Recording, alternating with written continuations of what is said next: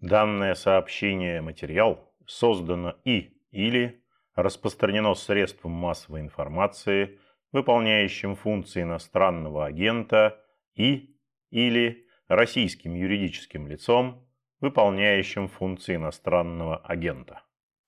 TV program, my life was saved. I think it's ready to start. Thank you. One and a half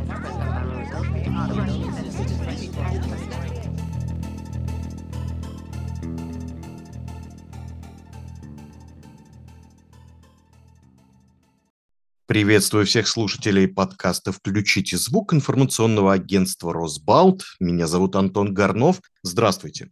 А на прямой связи у нас Аркадий Гершман, автор блога «Город для людей», урбанист. Аркадий, здравствуйте. Добрый день. А, сегодня мы делаем очередное, я делаю очередное интервью из нашего урбанистического цикла. И вот работая над этой темой в течение трех месяцев, я вот для себя, как журналист, сделал вывод, что главная проблема наших городов – это их неприспособленность для людей, как ни странно.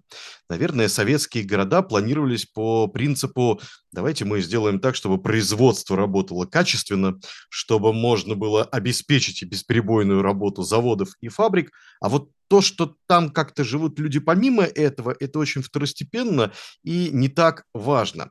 А насколько сегодня эта тенденция сохраняется, ну, конечно, уже не для производства, а может быть для чего-то другого наши города планируются и проектируются, мы и поговорим.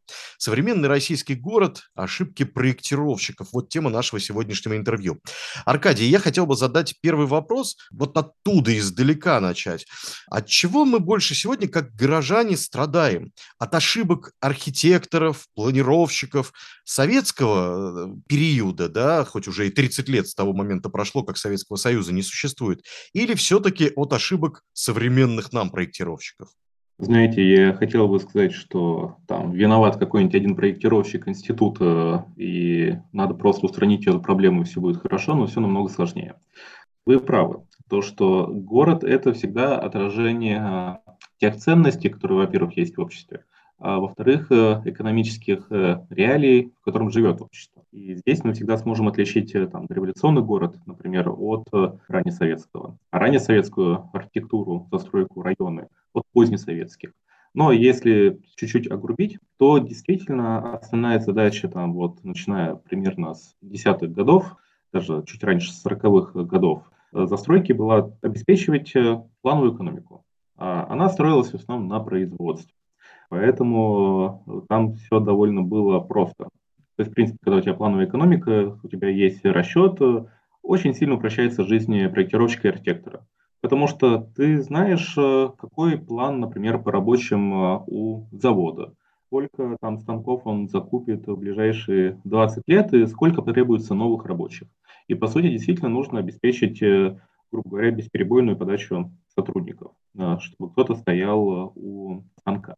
Сегодня мир живет немного не в индустриальном уже э, обществе, не в индустриальной экономике, а все-таки скорее в цифровой.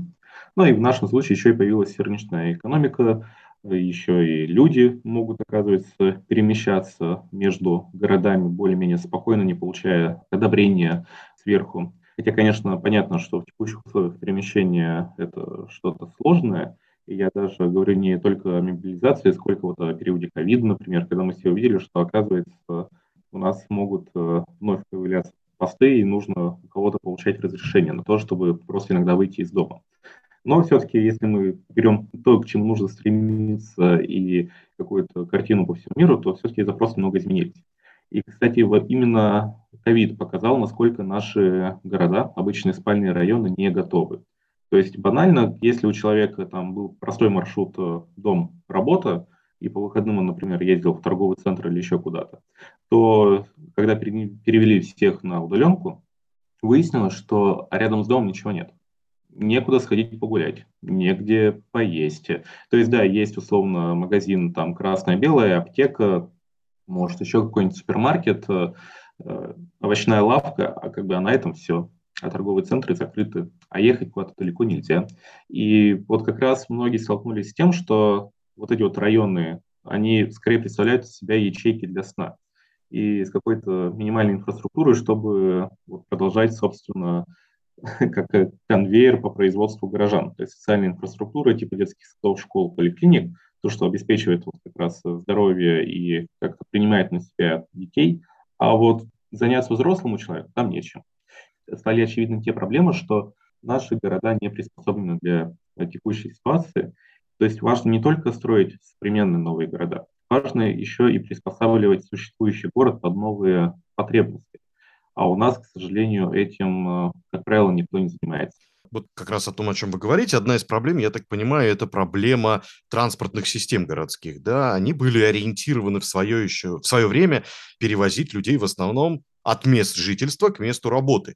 И если у тебя есть некое огромное предприятие или нескольких таких предприятий на весь город, у которых большая санитарно-защитная зона, то микрорайоны, естественно, строятся в отдалении. Значит, все трамвайные маршруты или ветки метро, которые строятся, они нацелены прежде всего на вот этот вот маршрут. Дом, работа, работа, дом.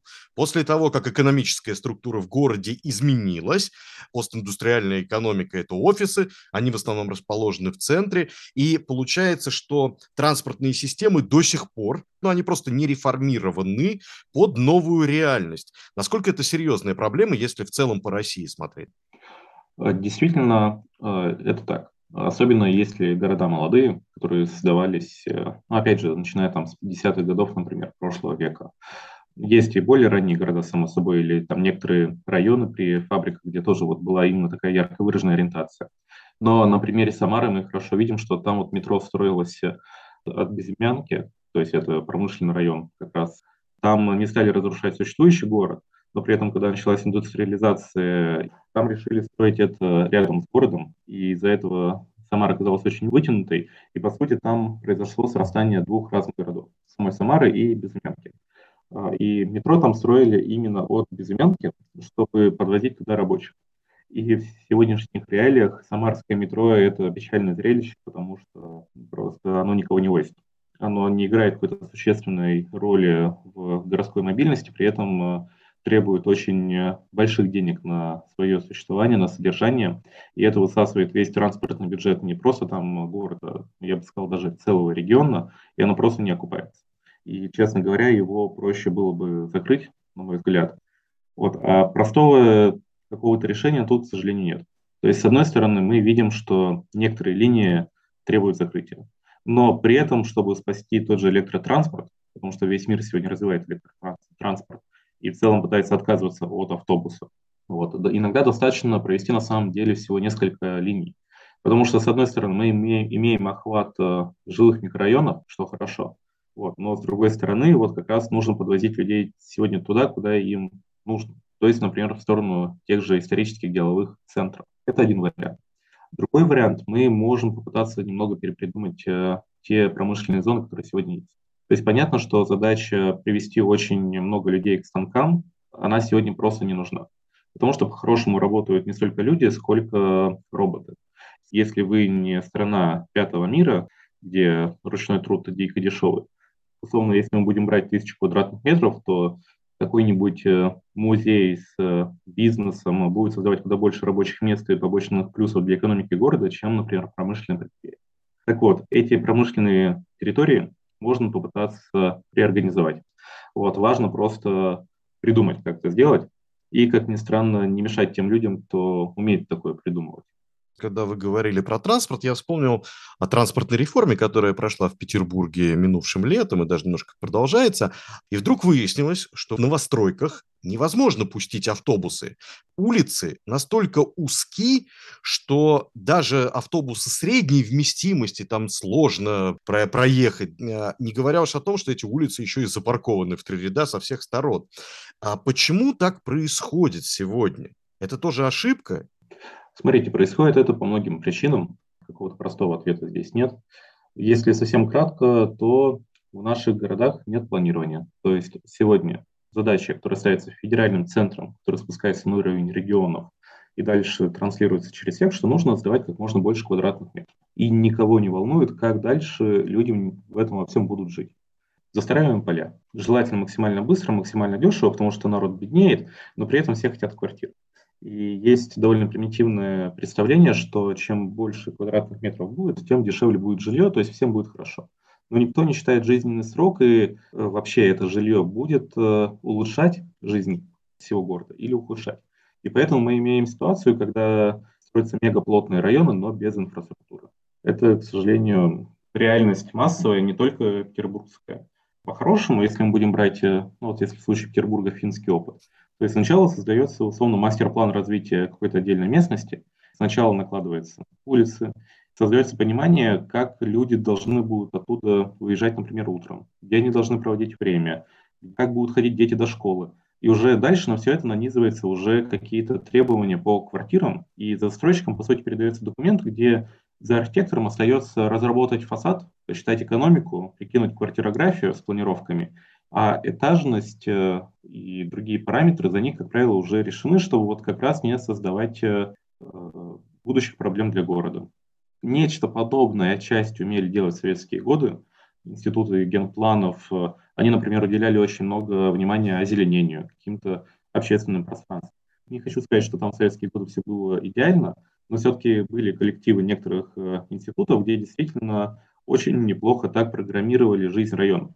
Особенно если мы говорим про наукограды, которые, как правило, курировались академией, а, и там э, действительно расчет и мышление были передовыми, но при этом надо понимать, что они, по сути, создавали не просто район при производстве, они создавали, условно, такой город будущего, как раз э, с постиндустриальной экономикой. И там есть очень интересные решения. Но, к сожалению, сегодня мы о них позабыли, потому что в целом наша градостроительная политика, она сегодня опирается частично на устаревшие ГОСТы, которые вообще не учитывают, что есть э, что-то такое, что называется частным, э, частной собственностью, частные застройщики. С другой стороны, у нас есть частный бизнес, у которого понятная задача, что построить попроще, побыстрее и продать подороже. Это сложно винить в этом бизнес, потому что это, в принципе, задача бизнеса. И у нас, что самое главное, есть люди, которые, у которых очень плохая насмотренность, и которые редко сами планируют свою жизнь в будущем в этом месте. То есть обычно все сначала заселяются, а потом начинают говорить, ой, а где парковка? Ой, а где детский сад? Ой, а куда я буду ходить гулять? И люди, получается, отдают свои кровные, делают самую большую покупку в своей жизни, но при этом не думают просто на несколько шагов вперед и поэтому позволяют себе обманывать. То есть в этом плане у нас э, потребитель просто еще не образован. Из-за этого получается порочный круг, который смогли разорвать вот буквально в нескольких городах страны, типа Екатеринбурга, где новые районы Академического, Солнечного сразу планируются с трамвайной линией. Правда, трамвай туда только начали строить, при том, что первые дома заселялись уже довольно давненько, но тем не менее это хотя бы там заложено. Если мы говорим о зелени, закладывается ли изначально какое-то представление о том, что должны быть скверы, должны быть зеленые дворы, возможно, сохранение каких-то лесных массивов вокруг новостроек, или это тоже на втором плане, на третьем? Озеленение – это очень долгосрочное вложение. И чтобы они начали приносить всем пользу, нужно, чтобы прошло там как минимум лет 5, а лучше лет 15, э, например. И все это время требуется, чтобы за зеленью кто-то следил, чтобы было хорошее поддержание. А у нас сегодня муниципалитеты просто даже не знают, где что у них растет. То есть в лучшем случае они получают жалобу от какой-нибудь бабушки, что там какое-то дерево висит, приезжают и срезают его. А если бы не было сообщения, они бы даже не знали, что это дерево растет. Как правило, сегодня хорошие застройщики, они все-таки уделяют внимание дворовым пространствам и придомовым со стороны улицы, потому что стало понятно, что это добавочная ценность. То есть, что все любят жить в зеленом месте, смотреть из окна не на голый асфальт, а на деревья, на какие-то приятные клумбы с кустами, еще с чем-то. И поэтому ландшафтные архитекторы, в принципе, задают там интересные вещи, но получается иногда интересная ситуация. То, что застройщик все это сделал, например, поддерживать это бывает некому. Или стоимость поддержания оказывается слишком большой для людей. Я сейчас говорю не про однолетние цветочки, которые там нужно каждые там, два месяца выдирать и сажать заново по весне, а все остальное время это картофельная грядка. Я сейчас, в принципе, говорю про многолетние растения, кусты, цветы, травы, например, полевые деревья и прочее, но это все тоже требует содержания, просто не так дорого, как что-то однолетнее. Но, тем не менее, если у дома большой участок, то это довольно дорого, даже когда люди раскидывают это на друг друга. вот это вот просто забавная ситуация. И опять же продолжение разговора о том, что люди сначала покупают, а иногда потом думают. То есть я вообще по-хорошему в современном мире обычно покупатели узнают у застройщика, сколько будет стоить коммуналка, И чем меньше, естественно, тем жилье будет привлекательнее.